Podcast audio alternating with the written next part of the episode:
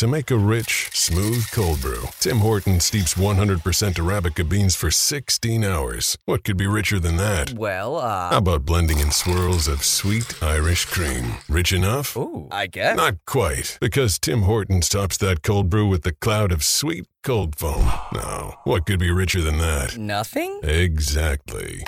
Irish cream cold brew with cold foam now at Tim Hortons. Or try cold foam on any of your Tim Hortons favorites. Modifications extra for a limited time at participating U.S. locations.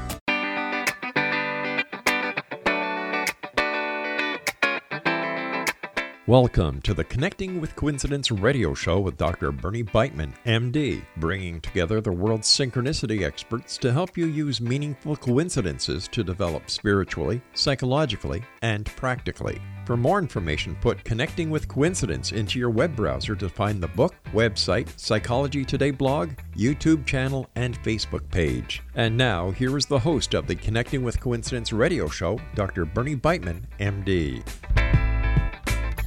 Welcome to Connecting with Coincidence. Yes, I am your host, Dr. Bernie Beitman, MD. I'm a psychiatrist in private practice and on the faculty at the University of Virginia in Charlottesville. Carl Jung introduced the Western world to synchronicity, then the rock band The Police popularized the idea in their album Synchronicity. They were followed by numerous books, articles, movies, and videos. Why this growing interest? Weird coincidences are message, messages to us earthlings about the true nature of reality, messages we can try to decode. They tell us that our minds are interconnected and part of a greater mind that I call the psychosphere, that each of us has hidden powers and abilities.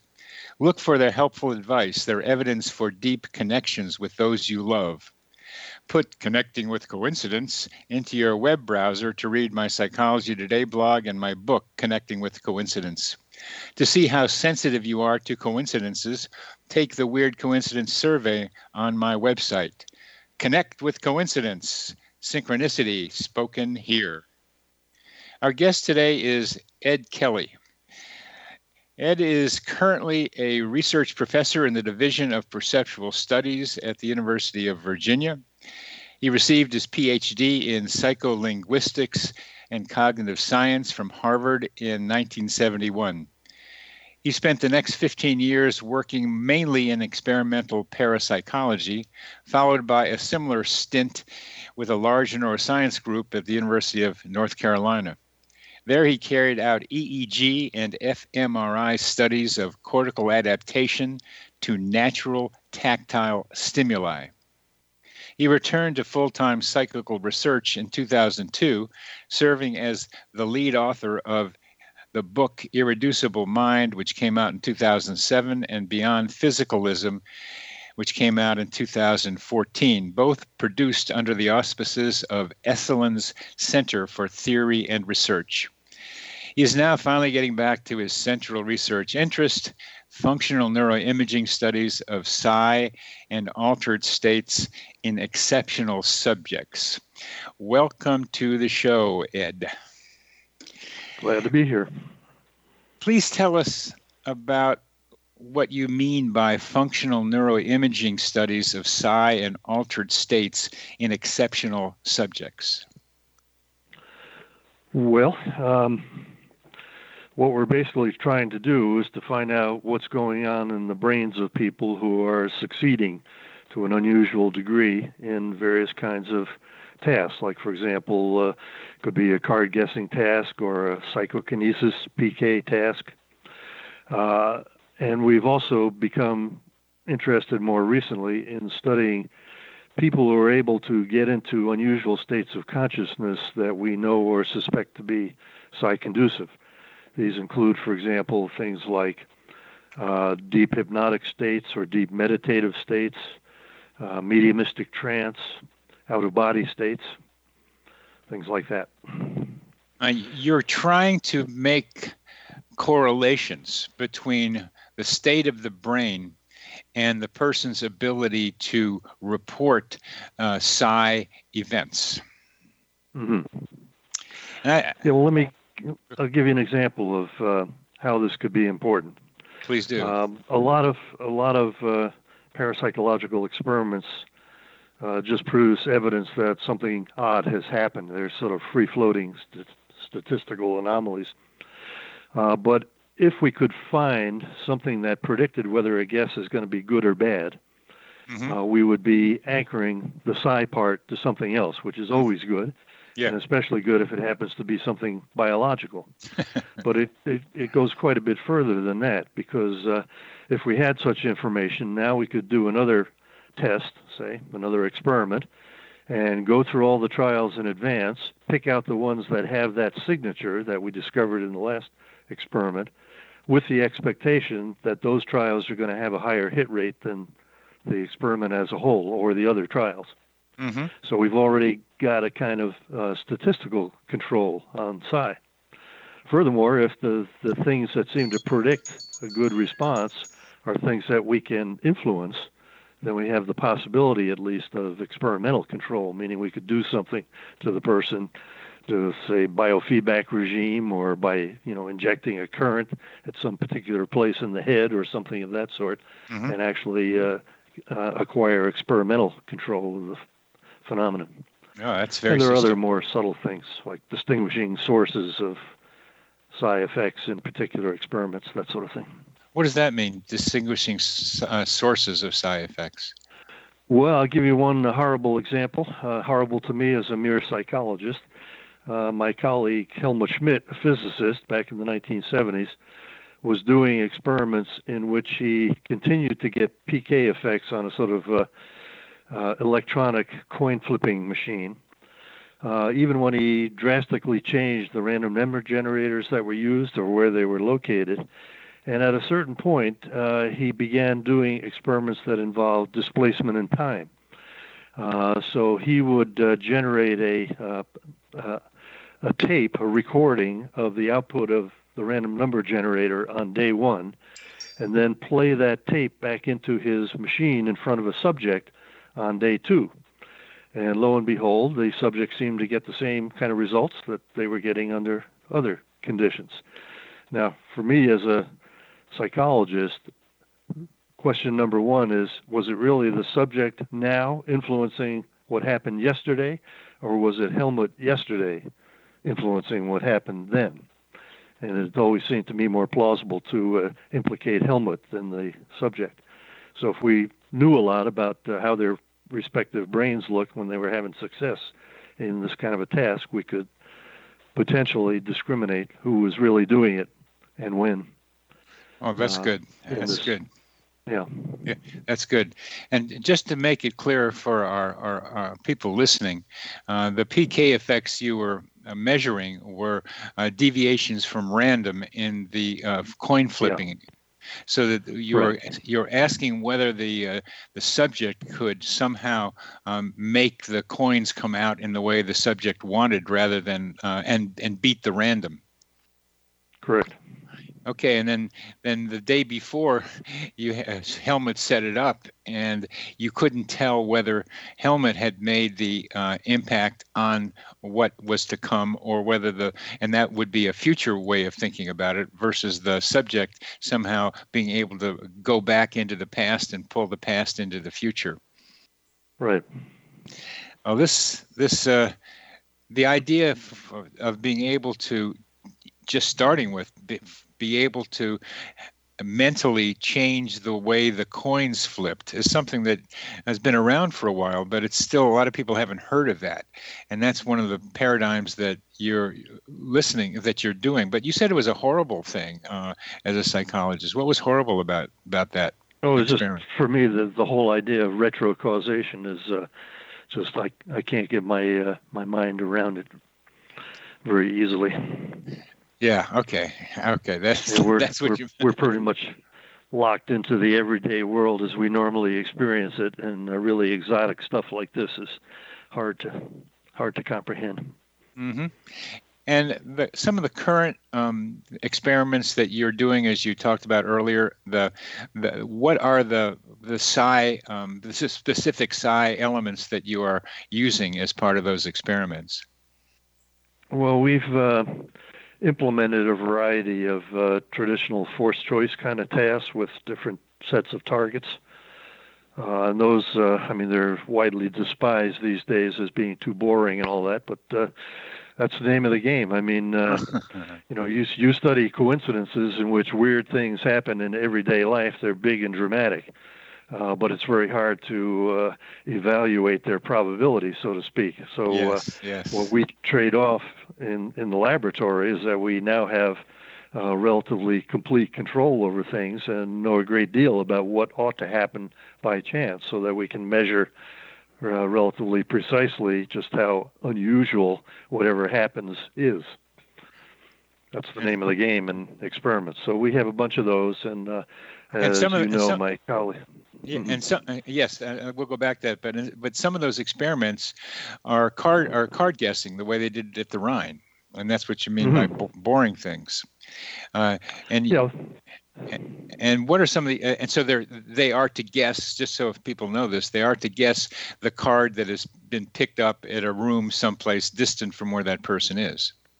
Well, in, in our case, everything's uh, computer driven, so uh, computers and various kinds of uh, random number generators are selecting what the target is and may or may not display it to anybody else. But the uh, the the subject's task is to use whatever means are necessary to figure out what the uh, what the target is and do that uh, better than chance expectation. And there are people, there have been people, including the guy that I worked years ago, who were extremely successful in this sort of task. And that and one of the important points here is that you're studying exceptional subjects. And yes. one of the arg- one of the arguments against that is that the skeptics say, "Well, you're just picking out people that'll make it come out right." And I've never understood that skeptical response really. But we're we're coming to the end of this segment, uh, so I want to maybe pick that up about exceptional subjects the next time. You are listening okay. to Connecting with Coincidence with your host Bernie Beitman, MD, on the X Zone Broadcast Network. Our our guest is Ed Kelly.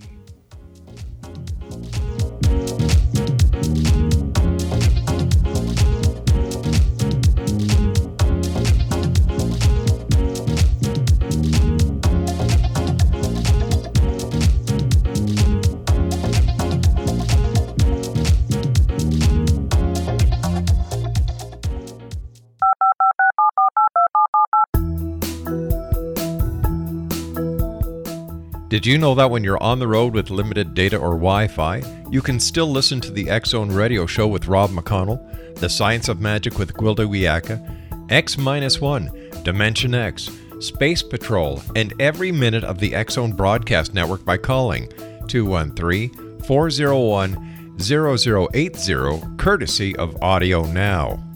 No smartphone, app, or internet needed. It saves your data plan and it's free if you have unlimited minutes. Call 213 401 0080 to listen on any phone, anytime, anywhere. Remember 213 401 0080 for the best of the paranormal, parapsychology, and sci fi radio programming anywhere 24 7 365.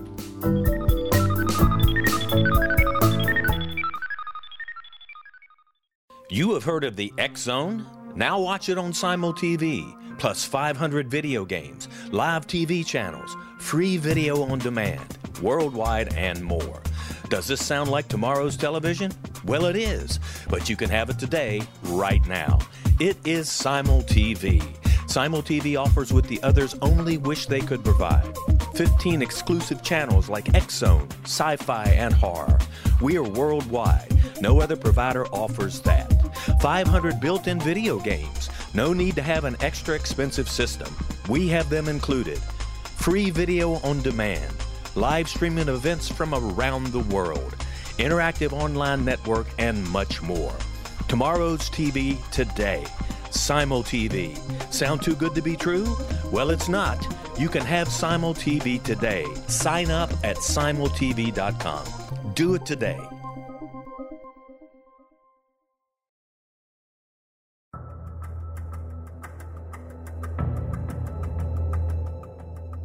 Modern Esoteric, Beyond Our Senses by Brad Olson, consummates the lifeology story about where humanity originates. It is the lost continents, the primitive wisdom, the mythos of creation, and the rethinking of ancient history as we are taught in academia. There is much more to the story than what we have been told. As this is the first book in the esoteric series, modern esoteric starts at the beginning of time and accelerates up to this modern age.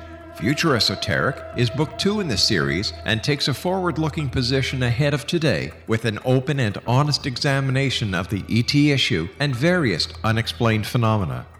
To discover the writings of author Brad Olson, visit www.bradolson.com. That's www.bradolson.com.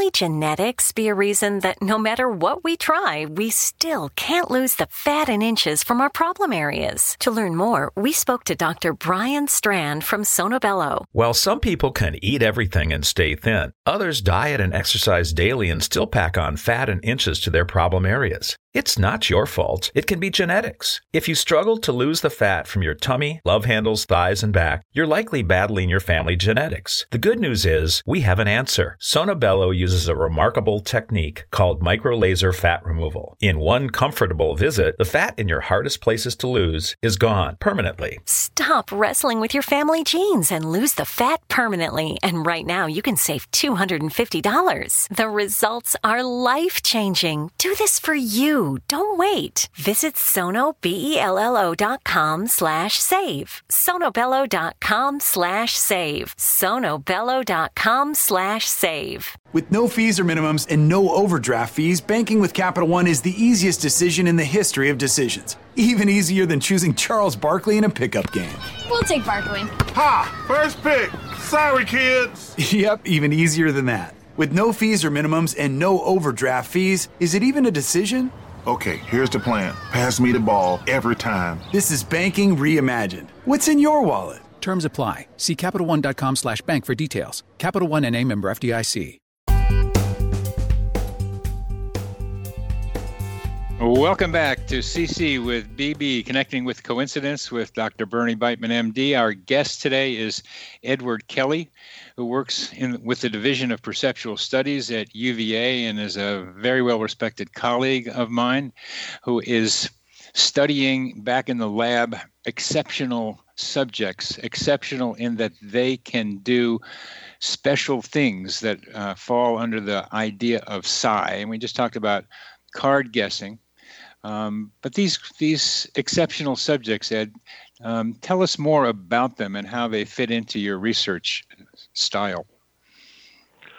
Well, uh, going back to what you said at the uh, end of the previous segment there, uh, I've always thought it's kind of loopy that so much parapsychology research has involved unselected subjects. I agree. I if you want to, if you want to study a, a, rare skill of some sort, like say creativity or high jumping or whatever, uh, it would make complete sense to look for people who have those kind of skills and study them, rather than study people who have some kind of distant, dilute uh, form of whatever that ability is. Uh, and historically, I have to say, uh, I think a lot of the most impressive results in parapsychology have come from the occasional gifted subject. And this idea that uh, that's illegitimate somehow because you're forcing things to come out the, the way you want, that's just loopy. That's, that's just, that, that doesn't merit response. It's still pretty amazing um, that that's what they do just people off the street almost uh, put them into this put them into the experiment. Um, what's their justification for that ed? Uh, or you don't have? well i'm sure it i'm sure it differs in different cases but uh, let's face it there are lots of mainstream scientists in particular for whom the existence of uh, psi phenomena is theoretically problematic they challenge the basic worldview that we grew up believing. Mm-hmm. Mm-hmm. Uh, the physicalist worldview is what we're talking about here. Um, and not just physicalist, but physicalist at the level of late 19th century classical physics. um. And it's, it's certainly true that uh, within that context, psi phenomena look to be impossible. But to me, that's what makes them interesting. And yeah. You can't just, in an a priori way, declare that these things can't exist uh, without examining the evidence, and there's a lot of it, uh, both spontaneous cases, including cases of the sort you've been studying, and laboratory research. There are thousands of published experiments in peer reviewed journals. You can't just wave that away. Yes. And uh, my approach is, as you're implying, is to do the same thing you're doing, which is to convince people that there's a real phenomenon here and we need to pay attention to it. And that paying attention to it means helping people develop the capacity. And what you are doing and what you did in Beyond Physicalism, and especially tried in chapter four, is be able to try to marshal the evidence that shows how the brain might be functioning while people have exceptional experiences, including mystical experiences, creativity, and psi phenomena. That's such important work, and it's an important idea just for people to get the idea that we can do studies of the brain that may show us the states of the brain that are conducive to psi events. Amen, brother. And with that, we get to the question of how it happens what state the brain must be in, uh, or states the brain can be in to be, be able to have that happen. And you are creating them in the laboratory, and I look for them out there in the world. And some of those are well, I'll just say the words telepathy, clairvoyance, precognition, as well as being able to, as, as well as psychokinetic events and there there are different conditions that you can do in the lab versus what happens outside of the lab. But why don't you why don't you go ahead with the critical question? I think that that chapter four gets more clear about um, is the is how the mind and brain, the greater mind and brain, may work together. Okay, well, this is a uh, whopper. Um, yes, it is. Our our first book, uh, Irreducible Mind, was intended to uh, pull together in one place a lot of evidence showing human mental capacities that we believe are beyond the capacity of the unaided brain to ex- to explain. Uh, top of everybody's list of such capacities, of course, are psi capacities and perhaps postmortem survival if that exists. Mm-hmm. Uh, there's there's a big internal debate in psychical research about survival and whether uh, evidence suggesting survival might be explainable alternatively in terms of psi interactions among living persons only. And what we mean by uh, survival, what, what we mean by survival is living after the death of the body, remaining conscious in some way. Yes, thank you. Having a mind, a functioning mind.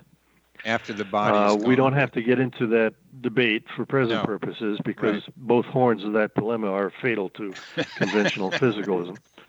Uh, but uh, there are lots of other things. And you see, the point here is everybody agrees that there are normally strong correlations between the mental and the physical, right? Mm-hmm. You get whacked on the head or drink too much, and something changes on the mental side. Yep. Well, you say, look, I decide I want to raise my arm, and the damn thing goes up in the air. Isn't that mental causation? And the response of the physicalist to that is, no, sorry, you misunderstood the causality here, because in fact, that uh, that intention of yours, that mental thing, is really just a pattern of neuroelectric activity in your brain. Therefore, physical causes physical, no problem. So you see, the way to defeat that view of things is to find phenomena that cannot, in principle, be explained by goings on in the brain. And in that book, we assemble a lot of such stuff. I'm not going to try to review it here, there's just too much of it. It's an 800 plus page book. Anyway, what it does, what it did for me, was to validate an alternative picture of how the mind brain system works. It's been around for millennia, but was advanced in particular by William James in an 1897 lecture on two supposed objections to the doctrine of immortality. And what he pointed out was that the correlation between mental and physical stuff, which most physicalists interpret as demonstrating that uh, the production model, that brain produces mind, it can be interpreted in a different way. in which the mind and the brain are functionally, perhaps even ontologically distinct things, normally the, the mind is generating a sort of virtual, virtual reality, uh, the, the world in which we find ourselves living and experiencing. But it does that normally in a way that's highly constrained by what's happening on the brain side. So, uh, some neuroscientists, in fact, have even talked about ordinary perceptual synthesis as being like dreaming constrained by uh, sensory input. and once you open the door there, uh, take that view as plausible, and I now have come to believe that that's the correct view of things, suddenly the possibility of survival seems much more realistic. Mm-hmm. Just a short step from that to survival. Mm-hmm. Mm-hmm. And what I get interested in as you as I hear you and read is just what what is going on I, in the more detailed way uh, between uh, our brains and our minds that makes mm-hmm. uh, us able to n- not just think about uh, survival, but to have those hints of survival uh, that uh, telepathy, clairvoyance, precognition seem to indicate. Mm-hmm. And yeah. I, that, that, there's the old idea of the filter theory, which, uh, of course, right. we've gone over a bunch of times, but not, our audience hasn't heard it. That there's sometimes an, a, a, a, an older idea that there's a filter that can be um, expanded or contracted or made thinner or thicker, some with holes that are wider or narrower, depending on your metaphors, yeah. that let the greater mind in, that allow us to know that we are connected with each other and with our surroundings and something greater more than we uh, currently are able to recognize. And for, for and from the coincidence perspective uh, coincidences alert individuals to these kinds of uh, potentials. Mm-hmm. yeah. And that of course was the uh, main uh, purpose of that chapter four and beyond physicalism. Uh, and let me just say by way of introduction that in that book, we started from the well, the point of departure was that okay, we're now convinced that physicalism, conventional view of mind produced by brain, is incorrect. What's going to replace it? And we were struggling toward an alternative picture, one that incorporates this filter or permission or transmission idea of William James's and Fred Myers's uh, and in chapter four, we try to assemble what little there currently is that uh, might give us some insight into the kind of common threads of various conditions in which that filter seems to open. Mm-hmm. And uh, the the most important part of that chapter, I think, is really the uh, the last part, in which we talked about recent work on neuroimaging of psychedelic states and in particular, uh, some work that was done in the UK with uh, psilocybin, uh, injecting the psilocybin and following the response using fMRI. And the big point of that study, hang on, let me finish this. The big point of that study was that, contrary to everybody's ex- expectations, you know, big experiences, brain must be super active, right? Instead, what happened was that there were, there were no increases anywhere. Instead, and, there was a general and we're, de- and we're going to keep we're going to come back to that because we're coming to the end of this, Ed. I'm oh. sorry about that. You're listening to okay. Connecting with Coincidence with your host, Bernie Beitman on X, Zone Broadcast Network. We're talking with Ed Kelly.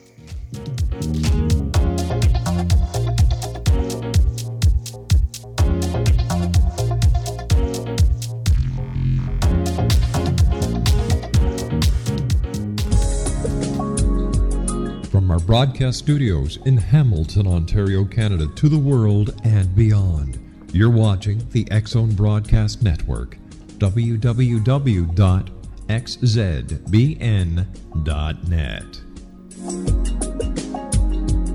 AVS Media Den.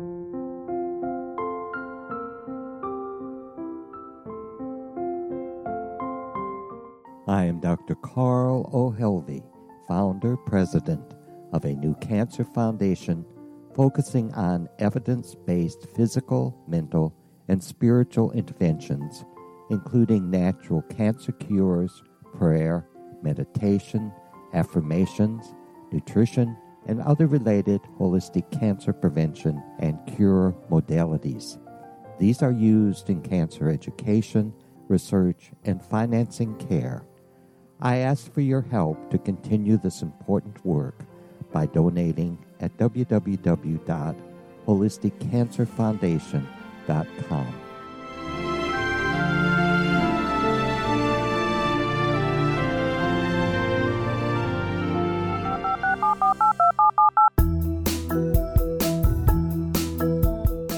Did you know that when you're on the road with limited data or Wi Fi, you can still listen to the Zone radio show with Rob McConnell, The Science of Magic with Gwilda Wiyaka, X 1, Dimension X, Space Patrol, and every minute of the Zone broadcast network by calling 213 401 0080, courtesy of Audio Now. No smartphone, app, or internet needed. It saves your data plan and it's free if you have unlimited minutes. Call 213 401 0080 to listen on any phone, anytime, anywhere. Remember 213 401 0080 for the best of the paranormal, parapsychology, and sci fi radio programming anywhere 24 7 365.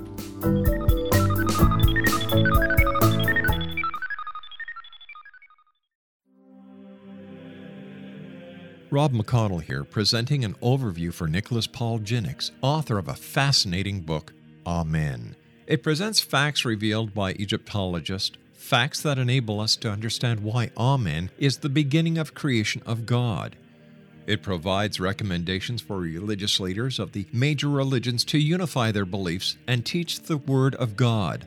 Love one another. Amen informs people how mankind conceived God it was the Egyptians that developed the concepts of a soul, a hereafter, and Son of God. And finally, after the worship of many gods, they conceived the belief in one universal God, the maker of all there is. For more information, visit www.futureofgodamen.com. That's www.futureofgodamen.com.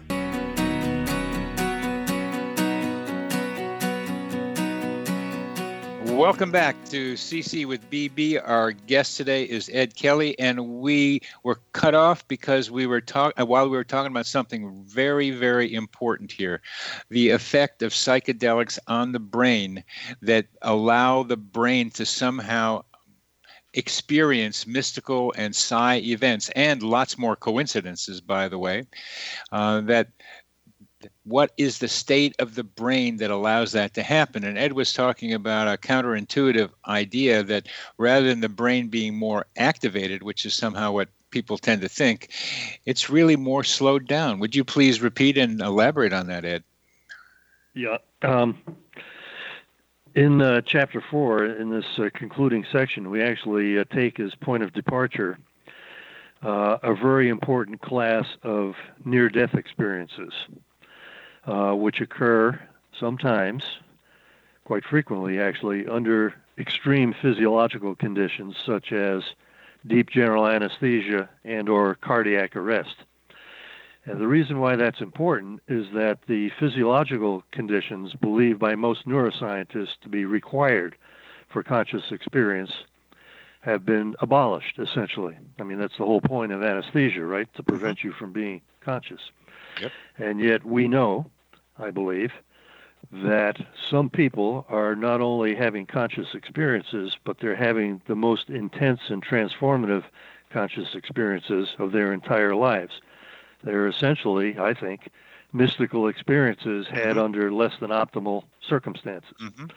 So that that's the kind of endpoint of a uh, sequence of things the nearest point to it in the ordinary physiology world is this business about psychedelics and what they do to the brain.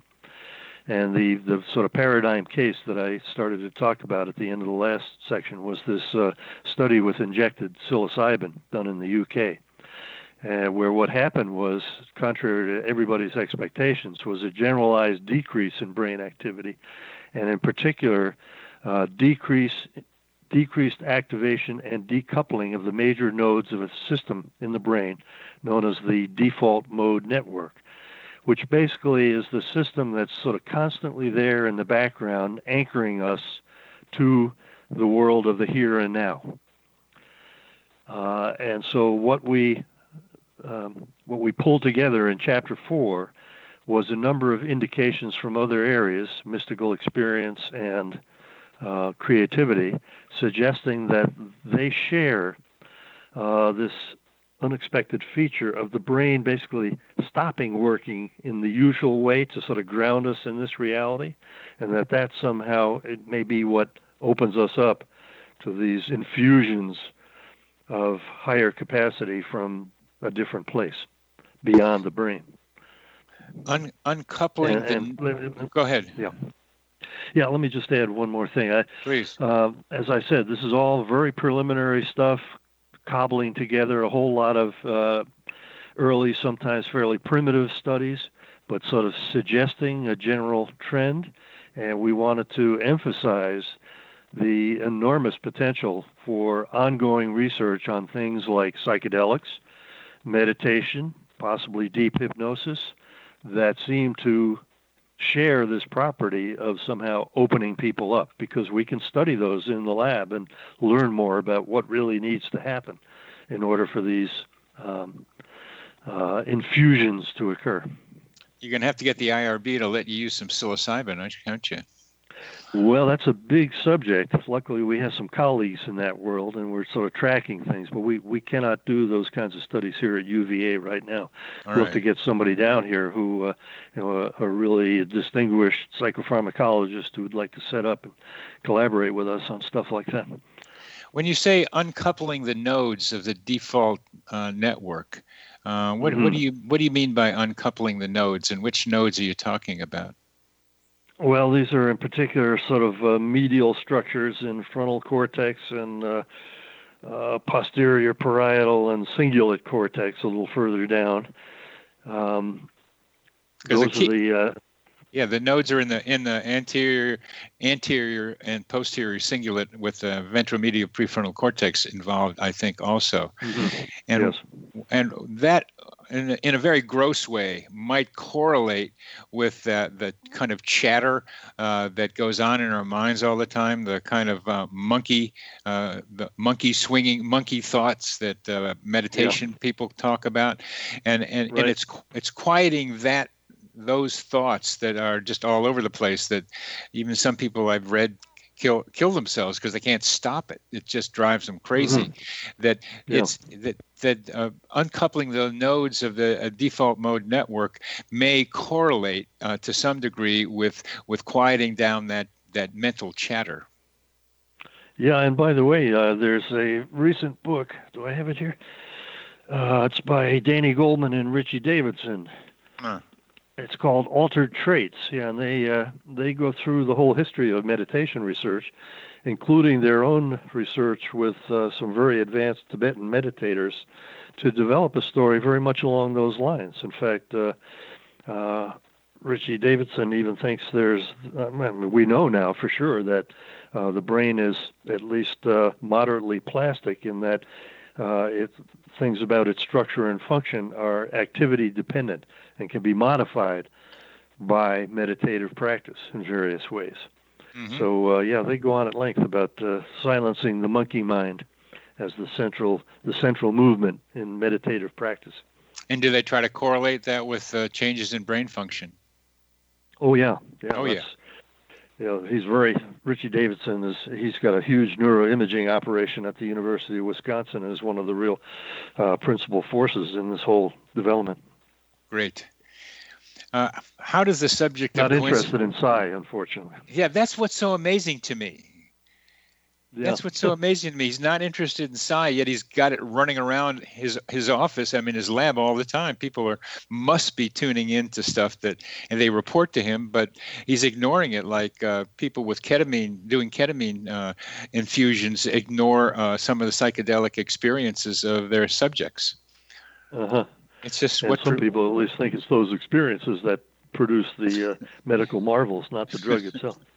Well, we have good evidence of that from psychedelic research at Johns Hopkins, where people yeah. um, people in the dying phase or in in and I've got I've seen it in Spring Grove, Maryland years ago, uh, where uh-huh. psychedelics uh-huh. help alcoholics uh, change their alcohol patterns. We it's just talking about rewiring the brain to get it to be more conducive to what we want it to do, and psychedelics yeah. uh, can be aids to do that under the ro- uh, proper conditions.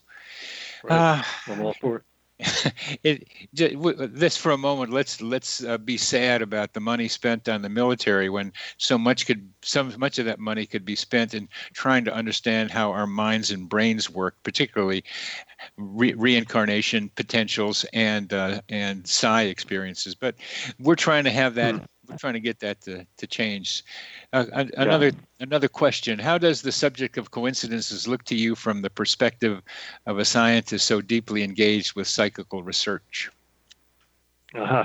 Well, uh, uh, it's a huge subject, as you certainly know, yeah. and it seems to me there are sort of three classes, main classes of events.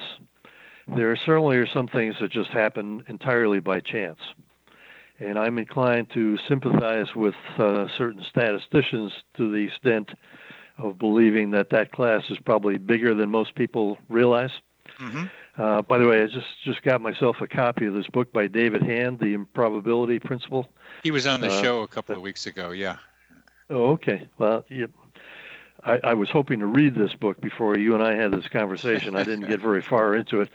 Uh, but I saw the general tenor of things, and I particularly was distressed to see how he treats the uh, work in experimental parapsychology. Yes, that part of his awful. book is an abomination. Yes, yes. Um, yes. Anyway, uh, but there is that class for sure. Yes. Then there's another, I think, quite large class of events that involve psi processes in some way. Uh, you know about Rex Stanford and his uh, psi mediated instrumental response uh, papers and all that, where people do things that uh, they weren't expecting to do, but that lead them to uh, encounter some favorable circumstance or avoid some potentially catastrophic one. And Rex managed to translate that into a bunch of experimental studies that confirm that possibility. So there are those for sure. Mm-hmm. And then there's the, in some ways, the most interesting class, and I'm not sure whether it has any members at the moment, but I'm inclined to think it probably does, which involve things that are just so extreme, so complicated, that they just don't seem to lend themselves to explanation in terms of individual psi processes. That is, psi, psi processes grounded in single persons. And I, I mean, I know of one in particular. I couldn't even uh, report it to you if if we had the time because it involves personal stuff. Mike Murphy told me a story about a a set of coincidences that took place over multiple days we have about involving multiple persons. Yeah, including a guy who called him in the middle of the night wondering why he was calling, but it supplied a very important piece of the whole, a fantastically complicated thing. And uh, I've begged Mike to write it up and publish it somewhere. Uh, so I wonder whether such things exist, and I'd be interested to hear what you have to say about that. Uh, as we we're coming to to the end of this, and I, I, just for one comment, the difference between the PMIR, psi mediated, or even telepathy and clairvoyance, um, uh, which I pay more attention to, suggests to me some sort of big mind, uh, and that the level you're talking about with Mike Murphy's story is is a more complex version of the same thing, which is the way I'm thinking about it right now. Um, we'll come mm-hmm. to back to this uh, when we get back. And you are listening to Connecting with Coincidence with your host, Bernie Beitman, MD, on the X Zone Broadcast Network. And our guest is Edward Kelly.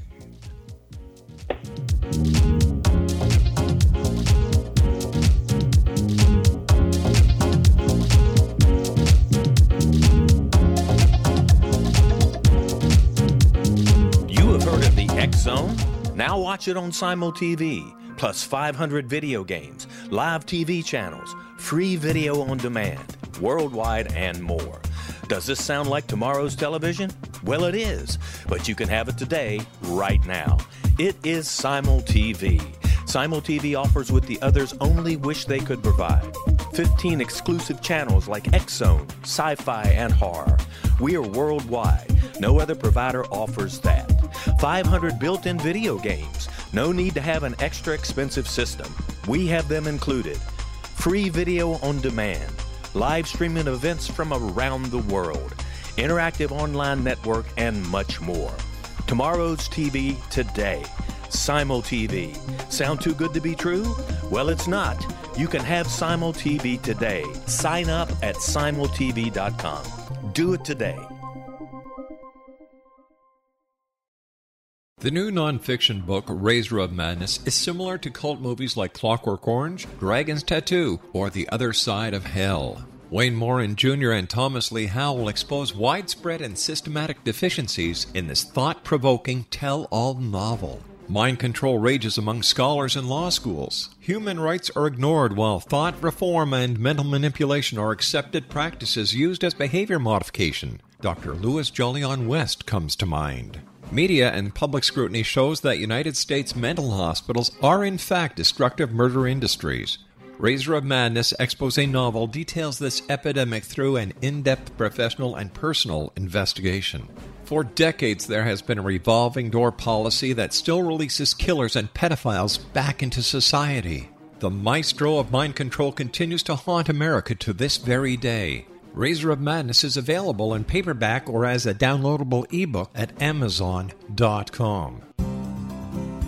I'm William S. Peckham. If you enjoy a good mystery with a touch of the paranormal, then you'll love my novel, From Out of the Woodwork. It's the story of a young Toronto contractor, Sean Kennedy, who buys derelict homes, guts them, and turns them into multifamily dwellings. Slums just waiting to happen. When Sean buys 29 Livery Lane, the house fights back. Former owners unexpectedly come out of the woodwork as he starts the destruction. The apparitions come to him when he touches old books reads hidden letters, rummages through old boxes, finds a locket, or reads a discovered manuscript of a murder mystery. From Out of the Woodwork will take you from 1899 to the horror of the World Trade Center, September 11, 2001. Check out From Out of the Woodwork on my website, www.williamspeckham.com.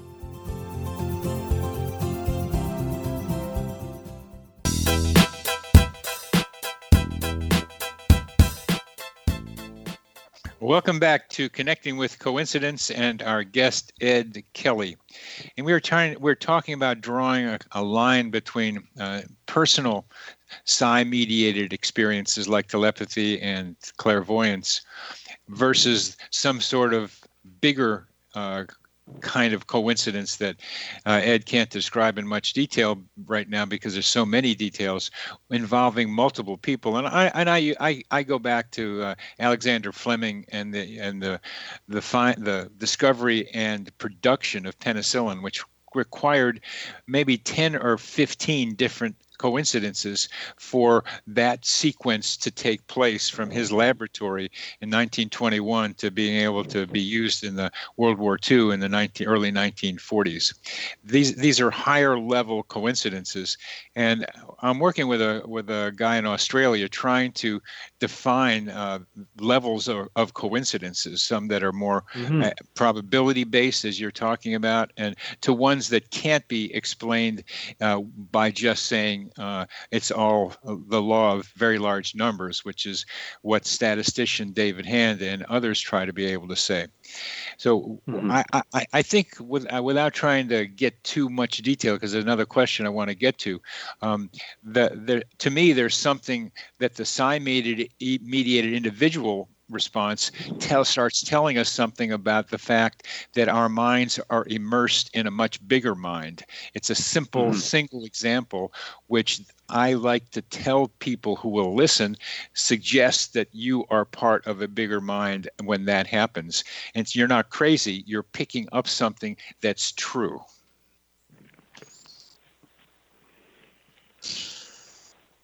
Um, so, to respond to this, I need to say some more about beyond physicalism. Please do. Uh, in in that book, uh, we, as I indicated, we start from the premise that a lot of these odd things happen, And the goal of the book is to try to get at least a preliminary fix on how the world must be organized in order that such things can happen. Uh-huh. And to that to that end, we sampled a variety of um, worldviews or conceptual frameworks, some very ancient, uh, coming from mystically informed religious philosophies, some coming from contemporary physics, and some coming from oh, a few centuries worth of uh, Western philosophy. And they all tend, we argue, particularly in part three, putting all the pieces together, uh, that they tend in a direction that amounts to essentially the exact opposite of the prevailing physicalism. Mm-hmm. They are leading toward what I think I think there's really nowhere to stop once you abandon physicalism, short of its exact opposite, which says that uh, reality is mental throughout, and that all of our experience as individualized beings living in a share, shared world of some sort has to be explained in terms of uh, things that go on in that greater mind. Now, there's one extra thing in, in our view arising through irreducible mind, which is that we have a more complicated picture of what an individual human being's psyche is like. Uh, the big difference between Myers and James and the uh, so called depth psychologies of Freud and Jung, for example, is that for Myers and James, there is a larger consciousness associated with each one of us, an individualized, larger consciousness that embraces all of our ordinary conscious life, but is, is much uh, greater in scope in some way we just don't understand very well, uh, but may include access to various kinds of supernormal capacities, including psi, genius, and all the rest, mystical experiences. Uh, James took that as the point of departure for his latest work. Uh, a pluralistic universe, he sketches a picture in which there can be a further hierarchy of these larger consciousnesses, and he addresses but does not definitively answer, nor do we, the question whether there's a, a terminal point in that series being some sort of universal consciousness that embraces everything. Uh, I'm inclined to think there probably is. James was very inclined to think that there is not. He talked about the uh, the unintelligible pantheistic monster and all that. Anyway, we talk about this at some length in chapter 14 of Beyond Physicalism. Do not arrive at any definite conclusion, uh, but it urged people to realize that the more we learn about how the brain permits these experiences to come in, the more we can have them available for study, and the more we can potentially advance our sort of metaphysical inquiries on the basis of real evidence. That's the whole aim of this project. Uh, what I got from this, Ed, uh, was much more clarity uh, about the individual each of us has an individual consciousness that is much more expanded than the one we walk around in daily life with. Yeah. Yes. So, and I got the the image of uh, of my consciousness being kind of a uh, oblong thing that stretches out with with uh, into the uh, something upper.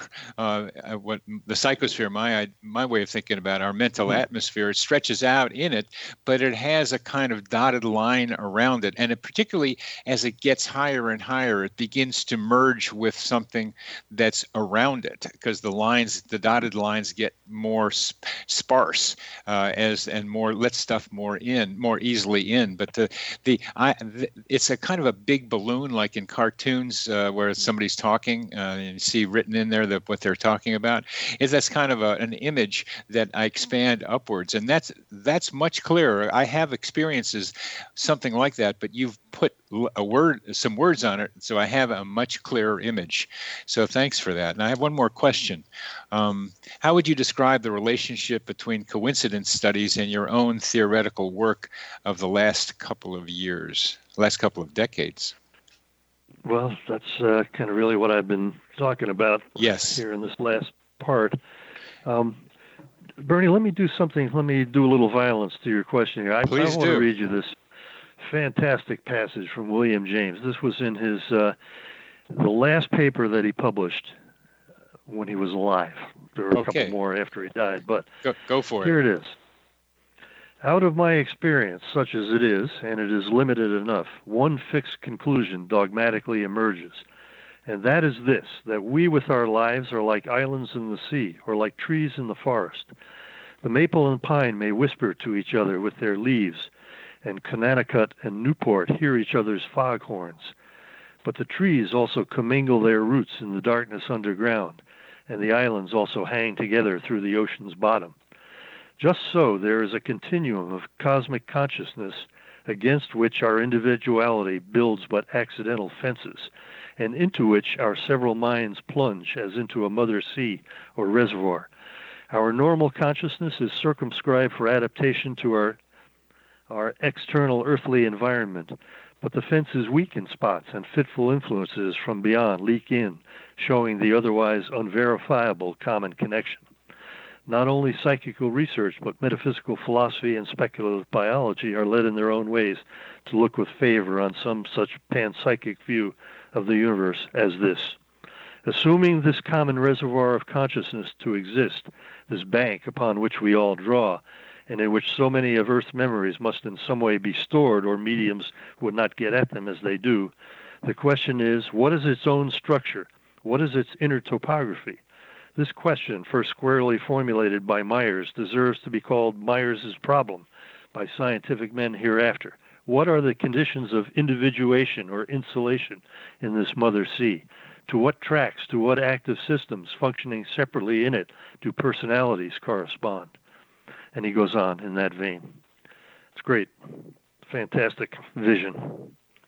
Oh, it's it is. It puts together a lot of what I have been thinking about uh, in such Yeah. brilliant metaphors. And we have about uh, two minutes left, and I've I use trees more and more as I study them as the Mm. as a way of understanding um, what you just described. There, there's a, a, a book called, called Overstory uh, by Richard Powers uh, that puts trees as the central um, central players in this novel. And what you what they, what's in there and what I experience is the consciousness of trees. It's not only that they have roots that connect with each other and make them um, communicate with each other, they also have the capacity that I'm discovering that others have discovering. Uh, Amalia Hart, uh, who was part of DOPS for a while, does a lot of this, being able to communicate with forests and trees and to recognize their consciousness and to recognize that they are teaching us, they can teach us how we are like the trees in our connectedness through our roots, through our whispering, through, ways that we don't understand above ground, and that we are connected to each other the way they are, and that they can tell us through their consciousness and through their operation just what William James was trying is trying to tell us in that brilliant passage.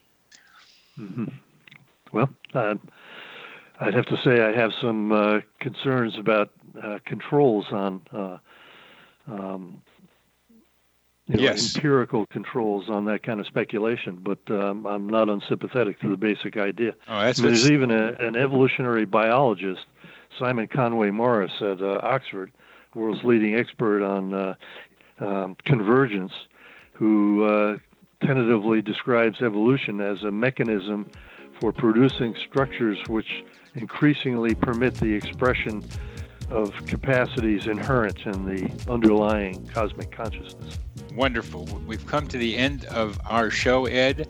You've been listening to Connecting with Coincidence with Bernie Beitman, MD, on the Zone Broadcast Network. Ed, it's been a beautiful discussion with you. Thank you very much for being with us. Glad to be here.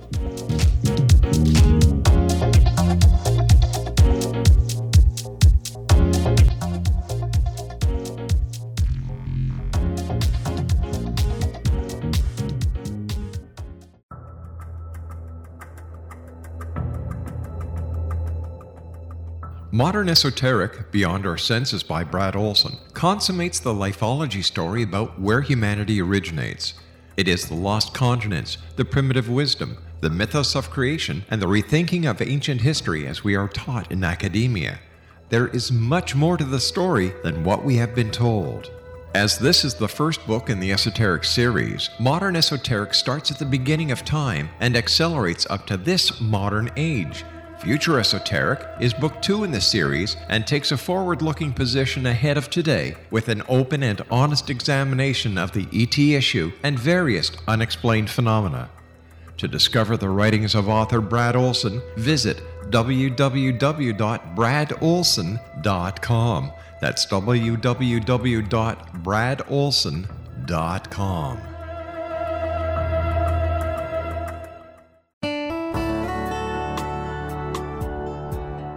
Are you or is someone you know struggling with addictions, depression, anxiety, relationships, low self esteem, lack of confidence, grief, success, and prosperity?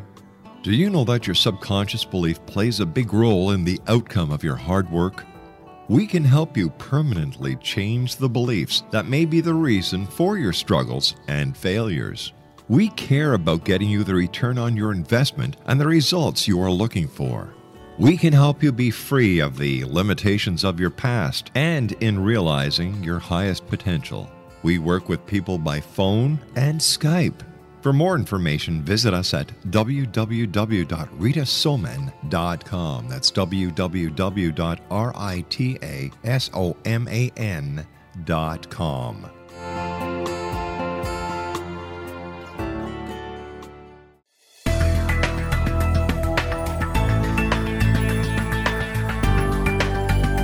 Do you think you have energy problems in your home?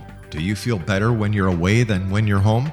Joey Korn is a global leader in the world of dowsing who specializes in personal energy clearing and space clearing. He can help you create an ideal energy environment in your home no matter where you live in the world. Learn about his remote spiritual house cleaning services and much more at www.dowsers.com. You can get Joey's book, Dowsing A Path to Enlightenment, as well as other dowsing books and tools, Kabbalah books, and Walter Russell books. Joey's work is really amazing. Go to dowsers.com right now. That's D O W S E R S.com or call 1 877 Dowsing. That's 1 877 369 7464.